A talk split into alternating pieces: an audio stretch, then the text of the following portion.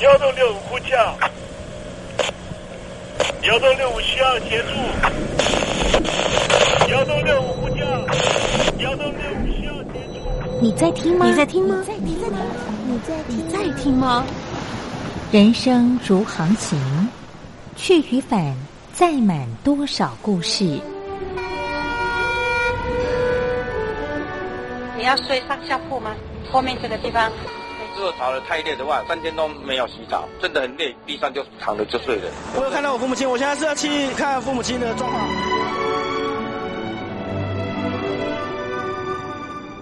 聆听故事湾，让每个故事找到属于自己的码头。我到了那儿以后，我们就往妈妈家去。我一到那边，就感觉我妈妈已经她能够活活下来都不容易。我知道，他没他没跟我讲，我也不敢问，好好苦。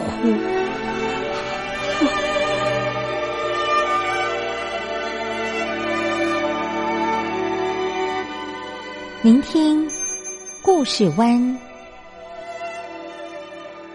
聆听故事湾。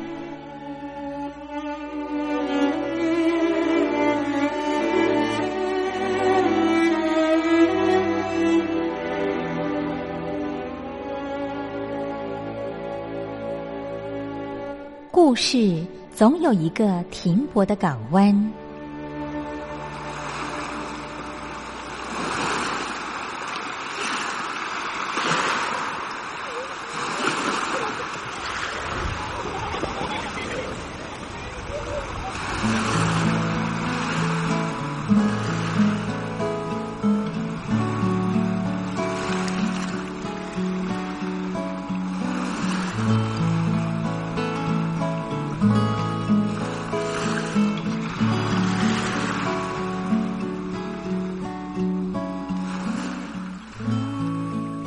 一二三四五六七七六五四三二一，大陆听众朋友您好，我是您的好朋友东山林，在台北问候您。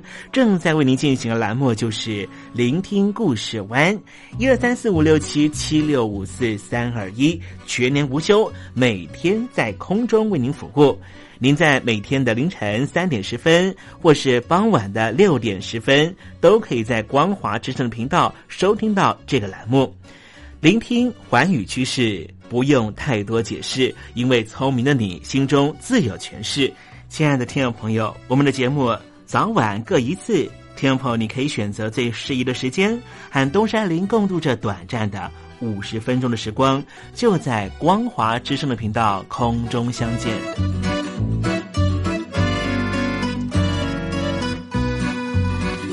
那么，听众朋友，收听、聆听故事湾东山林的节目，到底能够听到什么样的内容呢？尤其啊，我们环宇全世界，焦点放到神州大陆啊，光是整个中国大陆呢，就有将近九千家不同的大大小小的电台了。我们的节目到底有什么不一样的地方呢？嗯，让东山林自吹自擂一下吧啊。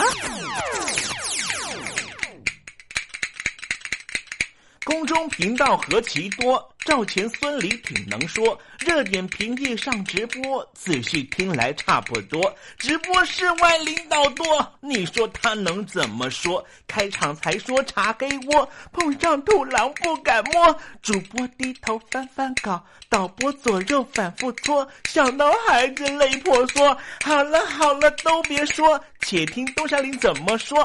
东山林不是红太狼，也不是那喜羊羊，亲亲海上一叶舟，才能自在自在说。客官呐、你拉把椅子随便坐，袒胸露背床上卧，怎么自在怎么做，就当这是自己家，自己家。睁大眼睛，show time！Hello，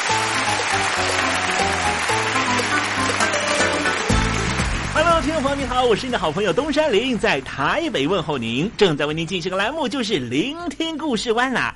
为什么节目的开场要这样的隆重呢？因为在凌晨三点钟的时候才进行我们的节目啊。听众朋友可能正在打瞌睡之中，或是呢在睡梦之中，所以呢要赶快把听众朋友呢让那瞌睡虫踢到九霄云外啦。听众朋友，今天的节目非常的精彩，千万不要错过喽。那么精彩的内容到底包含了什么呢？赶快让东山林为您报告。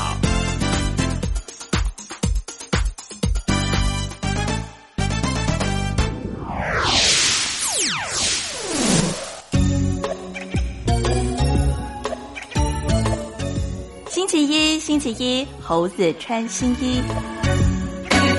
水资源啊，是当代非常非常重要的一个跨国境的议题啊，因为呢，水哎，确实是呢人类生存的很重要的要素啊。但是呢，不见得每个国家都有干净的水源，或者是说，不见得每个国家都有有自己独立的水源。如果这个水源的上游是在别的国家的话，难道你不担心前面的国家下毒，或是呢把水给拦截起来？那么在下游的国家或者中游的国家该怎么办呢？好，待会在时政你懂得的环节里面，跟听众朋友谈谈这方面的国际上的问题啊。那么今天节目的下半阶段为您进行的环节就是文学星空喽。离开我，你只留下这句活该，情都被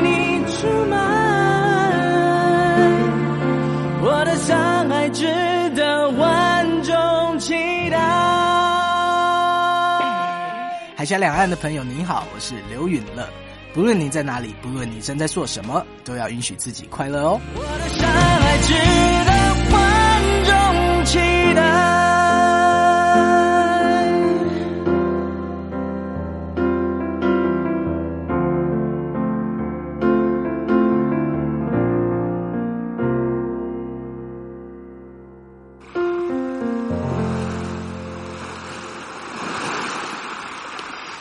这里是光华之声，在台北发音。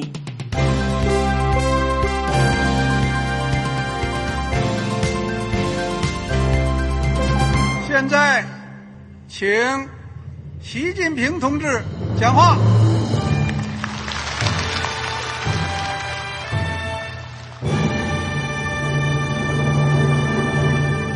中国梦必须紧紧依靠人民来实现。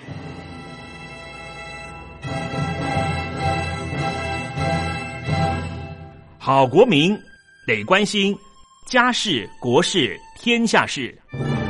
呃，谢谢发言人。我们注意到，现在那个外面有很多关于前中央政治局委员周永康的一些消息和报道。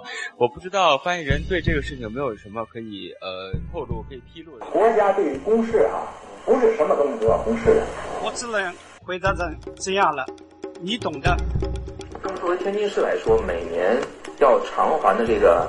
公路建设的贷款量有多大？哎，这个郝国民，这个偿还得回避时政敏感议题。因为他这个这个事儿，我就不好再说太细。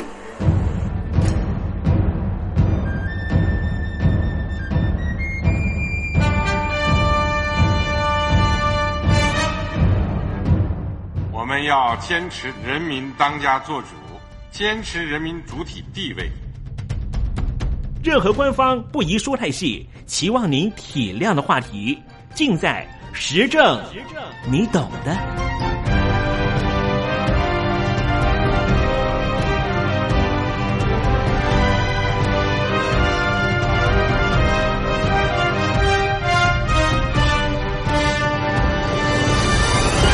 我只能回答这样了，你懂的。那些官方无法为您说太细的事情，就让东山林为您详细的说明白。天婆早上好，晚上好，正在为您进行的栏目就是聆听故事湾。此刻为您进行的环节就是时政，你懂的，一同关心焦点话题。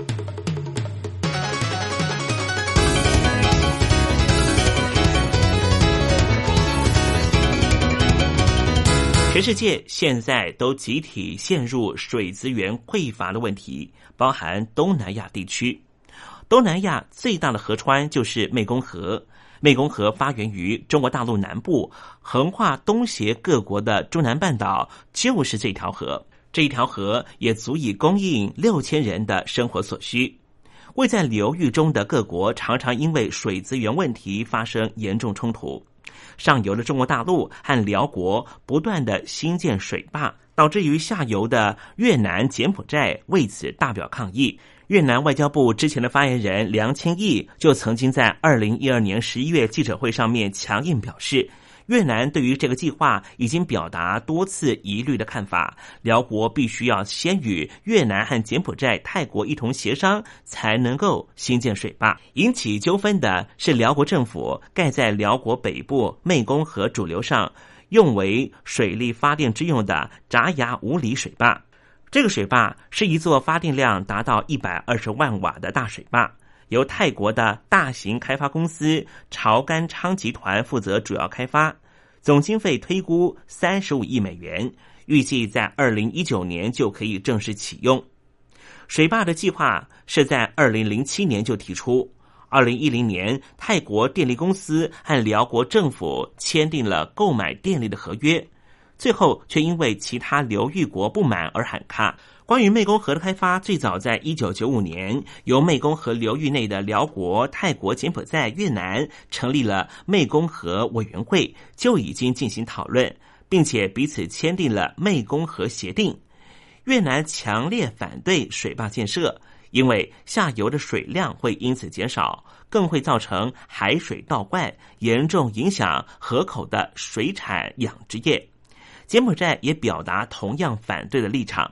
因为这项计划势必会影响与湄公河相连的洞里萨湖的生态系统和农业，因此湄公河委员会就针对于扎牙五里水坝召开了部长级会议，做出了有必要对于开发是否会影响周边环境一事进行严密调查的结论，建议这个水坝应该要延迟建设，并且补做环境影响评估。辽国政府接受了湄公河委员会的建议，在二零一二年五月发布了延期水坝建设的消息。但是，根据某个对水坝建设进行调查的非政府组织指出，水坝建设其实已经在二零一二年六月左右再次启动，并且协调附近民众立刻迁移。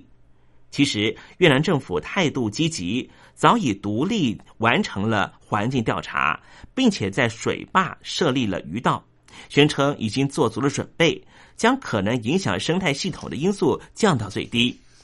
而在二零一二年十一月的国会中，并且以对环境没有任何影响为由，正式批准重启水坝建设。辽国政府为什么要强行新建水坝呢？背后的原因就是。水力发电是这个小国的经济命脉。辽国出口额以卖电给泰国为最大宗，是最主要的收入来源。他们的目标就是希望成为亚洲电池。辽国对于水坝的建设保持势在必行的态度。对于购买水坝发电电力的泰国政府而言，表面上虽然说要谨慎评估水坝的建设。骨子里却仍旧以确保泰国电力来源为最主要的优先考量，所以根本就希望辽国立刻兴建水坝。未来因为湄公河流域国的经济发展潜力备受看好，电力、工业、农业用水需求势必会再度增加。其实啊，除了辽国之外，柬埔寨和越南也计划在湄公河的主要流域和支流兴建水坝。未来很可能会引发新一波的争夺水资源的水坝大战。另外，位在湄公河上游流域的中国大陆动向也不容小觑。根据传言，湄公河光是在中国大陆境内，包含正在运转以及预计新建的水坝就有十七座。面对这样的情况，位在下游的越南忧心忡忡。越南当地媒体甚至以中国大陆的大型水坝将把湄公河变成沙漠为标题，大肆报道。东南亚各国如何因应气候变迁，携手合作，再再考验湄公河流域这些国家的集体智慧。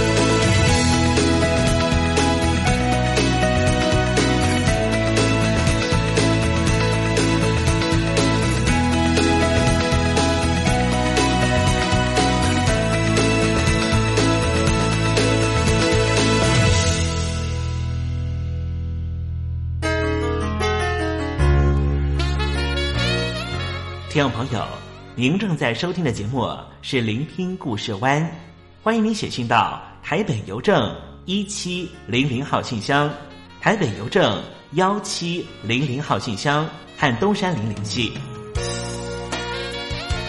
东山林就是东边的山里有只麒麟的东山林，东山林等候您的来信哦。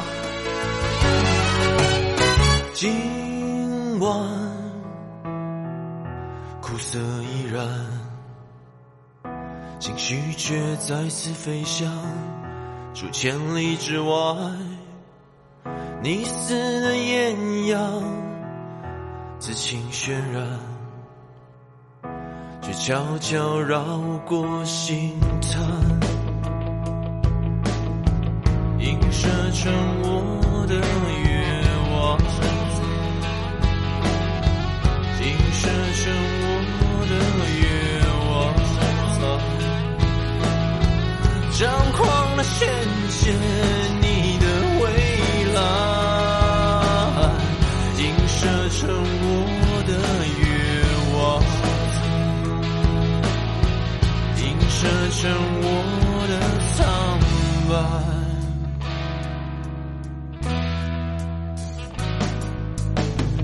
你让我惊慌却后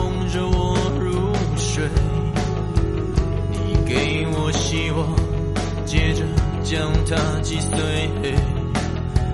你让我迷惘，却牵着我向前。你给我方舟，接着将我淹没。而当我的心因着干涸而枯萎。你却用泪水将它找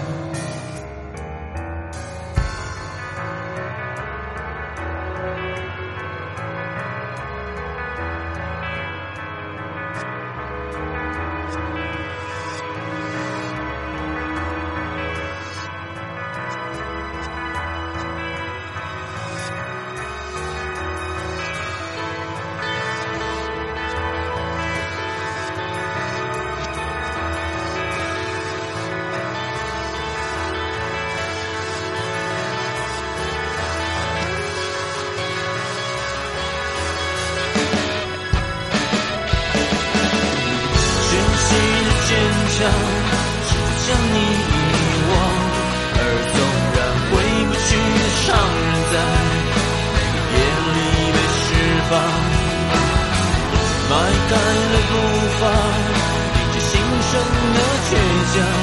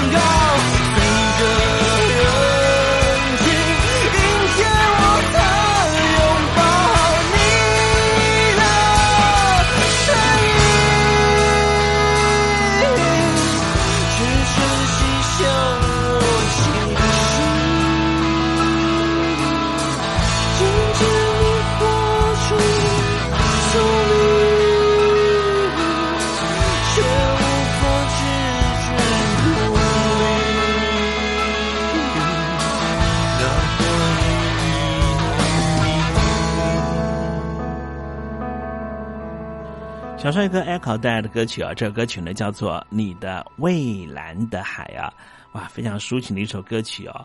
我记得 Echo 呢好像是大学生了没，当时的一个小男生了哈，长得不错，而且呢很会跳舞哦。后来呢就被唱片公司签下来之后呢，哎，变成了唱片歌手了哈。这是 Echo 带来的歌曲，叫做《你的蔚蓝的海》，送给听众朋友了。这里是聆听故事湾的节目，我是东山林。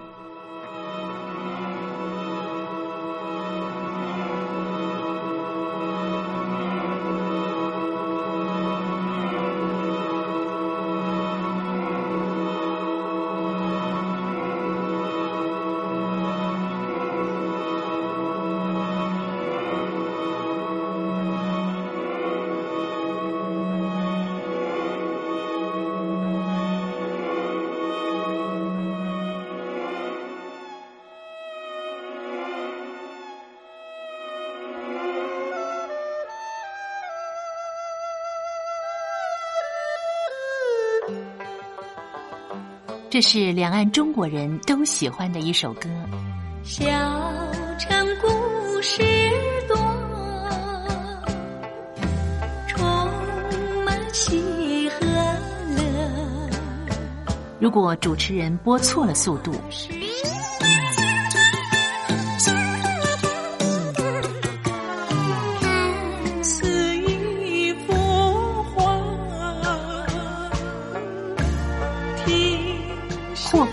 或慢的走调歌曲，都不是听众喜欢的。人生境界真善美，真意高阔。两岸和谐关系也得循序渐进，快慢相宜。小城故事真不错，亲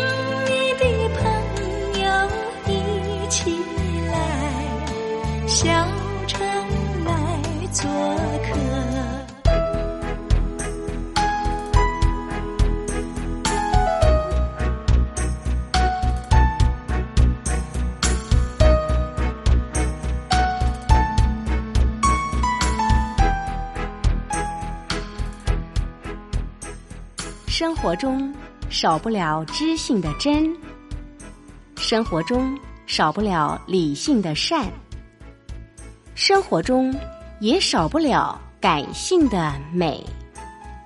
光华之声，永远陪伴您，生活在真善美的世界。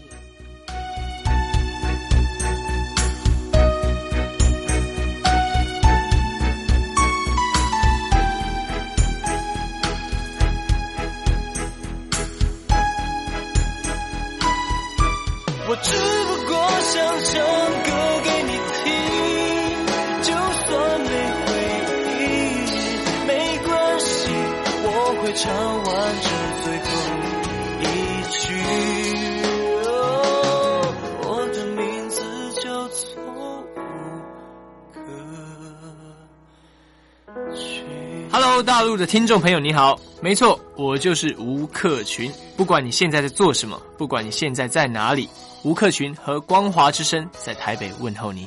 我只不过想唱歌给你听，用尽我全力，一首歌。这里是光华之声。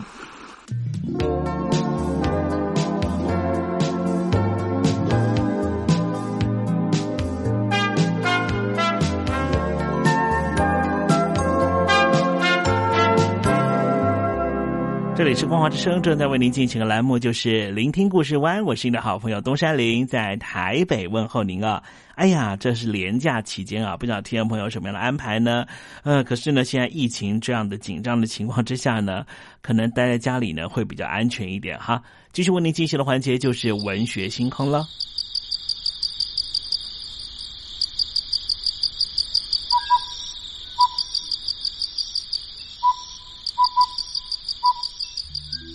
文学有着教化怡情的作用。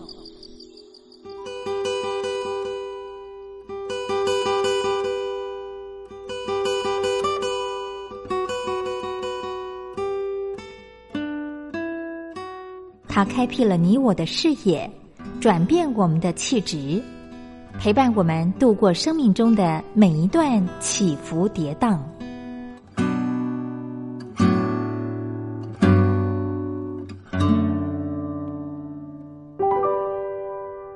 山林邀请您一同进入文学星空。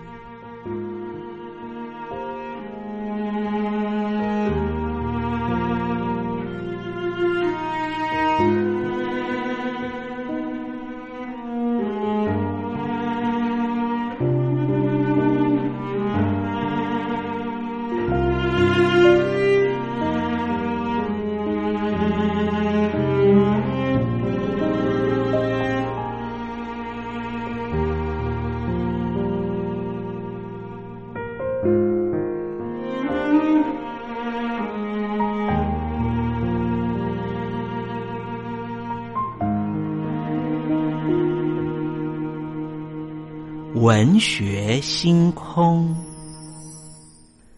文学带给我们的不是抽象艰涩的僵化信条，而是活生生的生命经验。听众朋友您好，我是东山林，跟着我一起推开作家的人生画卷，试着找出属于我们自己的人生启示吧。今天为听众朋友介绍的文学巨著就是夏目漱石的《我是猫》。夏目漱石是东京人，东京大学英语系毕业，曾经任教于东京高等师范学校、爱媛县的寻常中学，之后留学英国伦敦。他的著作以小说为主，也写了许多的评论文章。知名的作品有《我是猫》《少爷》《虞美人草》《明暗》等书。我是猫是夏日素食，从一九零五年一月到次年八月，分十次断断续续的在文学刊物杜鹃上连载的第一篇长篇小说。本来只打算发表一次，但是读者的反应太好，因此陆续创作下去。最后依照小说家高滨虚子的建议，舍去了原来《猫传》的名称。以开头第一句“我是猫”作为作品名称。这本书有十一章，分为上下卷，是透过猫的眼睛写成的讽刺文学的代表作品。故事讲的是有一只无名的弃猫，叫做我，因为饥饿至极，所以从损坏的竹篱笆细缝偷偷的潜入某一个人家，不幸被逮住了，差点就被驱逐出境。幸好碰上了好心的主人真野苦弥撒，留他住下来。苦弥撒是文明中学的英语老师，但是因为厌倦了教师生活，以画水彩画为乐。群聚在主人卧龙窟的画是一些奇人怪事，诸如喜欢吹牛的美学家迷婷、主人的学生水岛寒月、想当诗人朋友的月树风等等。而在故事里面出现的金田鼻子，代表的是住在附近的路人，希望韩月可以当他的女婿，所以展开身家调查。这部小说的主线是环绕在金田的女儿父子和韩月的婚事所展开的。另外有小偷事件以及附近落云馆的中学生打架事件。随着故事的推展，老黑和三毛子退场，这只猫我具有观想人世间的高度智慧和教养，痛骂社会的不平事件。冷静观察主人间的谈话话题和行为，对人类的小聪明、虚荣感、自私自利投予锐利的批评眼光。韩月的婚事也因为主人们的反对，没有办法结成连理。最后，他和薪水阶级的多多梁三平结婚，而这只猫我，最后是醉在三平。带来的礼物啤酒里面，而掉到水瓮里。但是对于人世间，他完全没有什么留恋，而说道：“一切任凭自然，无论前腿、后腿、头或尾巴，都不再抵抗，并且念着南无阿弥陀佛，南无阿弥陀佛，感谢感谢。”就这样，他静静的迎接死亡的来临。小说中，苦弥撒和弥婷代表的是反近代、反文明开化主义，孤立于这个时代的人物。金田家代表的是抱持金钱万岁观念的人物。整部小说反映出夏目漱石充满知性的人间观和社会观，随处流露出讽刺、诙谐、戏谑的描述。当然，有些文学评论家认为，这作品是受到了德意志作家霍夫曼的影响，因为霍夫曼也有一本小说叫做《杜猫木耳的人生观》。但是不可讳言的是，日本作家夏目漱石的匠心独运之处是不能够抹灭的。好了，听众朋友，今天的文学星空。为您点亮的文学作品，就是日本作家夏目漱石的《我是猫》。希望听众朋友能够拨冗阅读。当我们真实的进入这本书的情境，透过反省思索，一定可以获得踏实的心得。文学星空，我们下回见。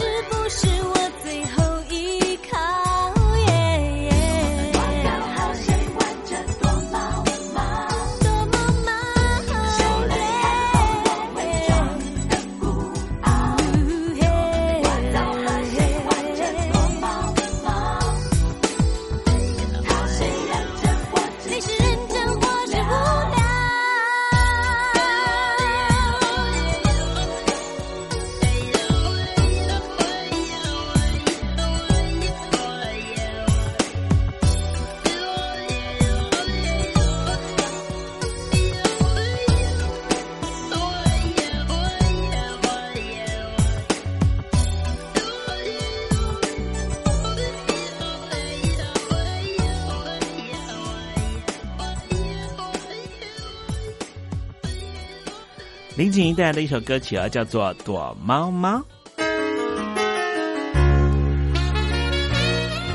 听众朋友，您正在收听的节目是《聆听故事湾》，欢迎您写信到台北邮政一七零零号信箱，台北邮政幺七零零号信箱和东山林联系。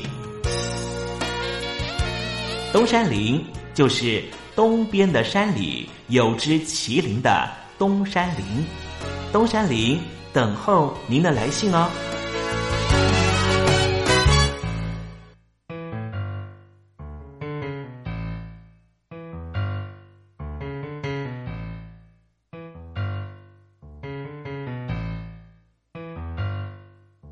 有一只猫，它正在长高，什么都想要。圆圆的屁股，肥肥的脚，营养太好。它望着窗外的野猫，跳过那古堡。它小小瞳孔开始放大，竖起黑毛。飞檐走壁多逍遥，这窗里太无聊。那古堡里的神话诱惑着小猫，一只期待长大的小猫。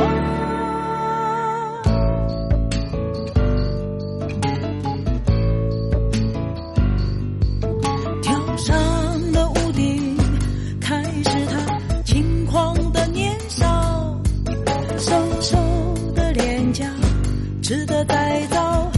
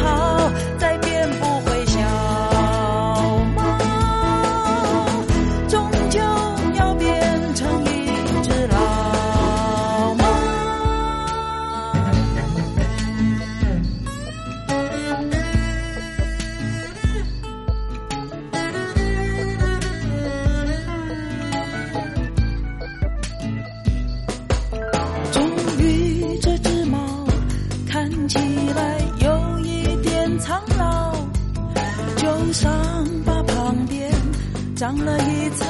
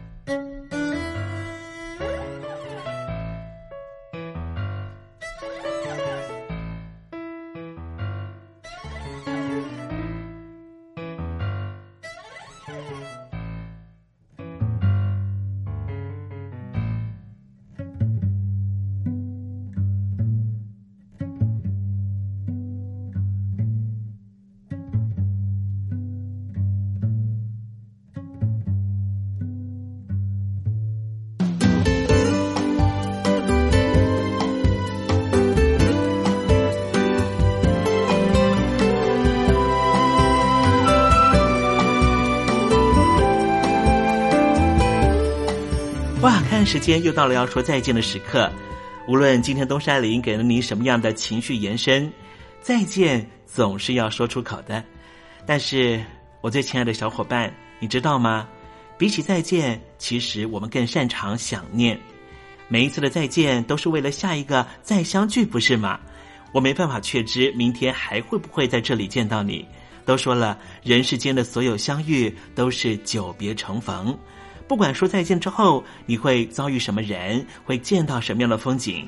如果你愿意的话，东山林每天都在这里等你。再请您和我分享你的一路精彩，好吗？再见了，我最亲爱的你，我们不见不散，拜拜。